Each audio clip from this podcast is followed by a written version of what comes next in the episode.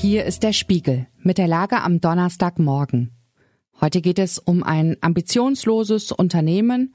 Wir befassen uns außerdem mit der Regierungsbildung in der Hauptstadt und mit Prozessen gegen Klimaaktivisten. Spiegelredakteur Markus Feldenkirchen hat diese Lage geschrieben. Am Mikrofon ist Ivi Strüving. Deutsche Demokratische Bahn. Die Bahn verdattert die Deutschen dieser Tage mit einer verblüffenden Offenheit.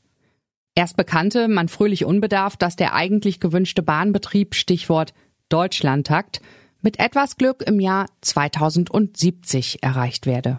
Und nun legt Bahnvorstandsmitglied Michael Petersen nach. Er ist verantwortlich für den Personenfernverkehr. In einem Interview mit der Zeit sagte er, es sei über Jahrzehnte so wenig investiert worden, dass sich die Schieneninfrastruktur einem gefährlichen Zitat Kipppunkt nähere. Das bedeutet also, dass das Gleisnetz schon bald Schrott sein könnte. Außerdem sagte Petersen, bei den Reparaturarbeiten habe es teils chaotische Zustände gegeben. Mit der bislang gezeigten Ambitionslosigkeit und nach den freiwilligen Einblicken ins eigene Unvermögen wird das Bahnfahren nie so attraktiv, wie es längst sein müsste. Viele Menschen werden weiter aufs Auto angewiesen sein. So kann weder die Verkehrswende noch der Kampf gegen den Klimawandel gelingen.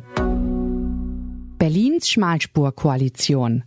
In Berlin beginnen heute die Koalitionsverhandlungen von CDU und SPD. Früher sprach man bei dieser Konstellation von einer großen Koalition. Bei rund 28 Prozent für die CDU und rund 18 Prozent für die SPD kann man bestenfalls von einer Schmalspurkoalition sprechen. Heute findet also das erste Treffen der sogenannten Dachgruppe statt. Das sind die wichtigsten Vertreter beider Seiten. Ob es am Ende tatsächlich zu besagter Schmalspurkoalition kommen wird, hängt nicht nur vom Verlauf der Verhandlungen ab, sondern auch von der Stimmung in der Berliner Sozialdemokratie. Die Jusos der Hauptstadt haben sich zumindest geschworen, fast alles in Bewegung zu setzen, um dieses Bündnis noch zu verhindern. Klebrige Angelegenheit. In Berlin wird heute auch der Prozess gegen Henning Jeschke fortgeführt. Das ist jener Aktivist der Protestbewegung Letzte Generation, der sich zum Prozessauftakt im Gerichtssaal an einen Tisch festgeklebt hatte. Er musste schließlich samt dem an seiner Hand klebenden Tisch aus dem Amtsgericht Tiergarten gebracht werden.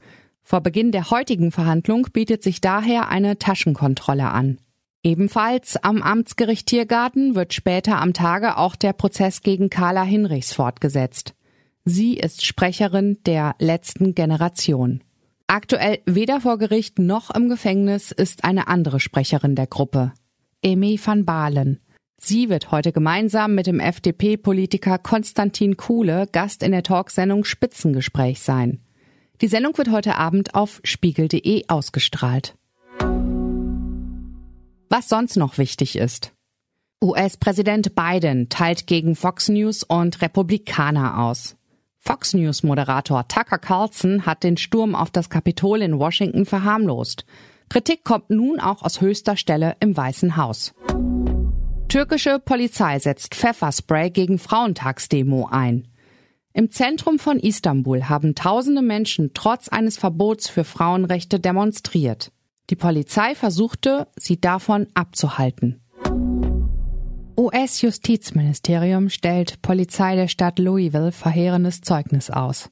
Der Tod der Afroamerikanerin Breonna Taylor durch Polizeischüsse entfachte 2020 landesweite Proteste. Den Beamten wirft das US-Justizministerium nun eine aggressive Arbeitsweise vor, die sich vor allem gegen Schwarze richte. Soweit die Lage am Morgen. Alle aktuellen Entwicklungen finden Sie auf spiegel.de. Wir melden uns hier wieder mit der Lage am Abend.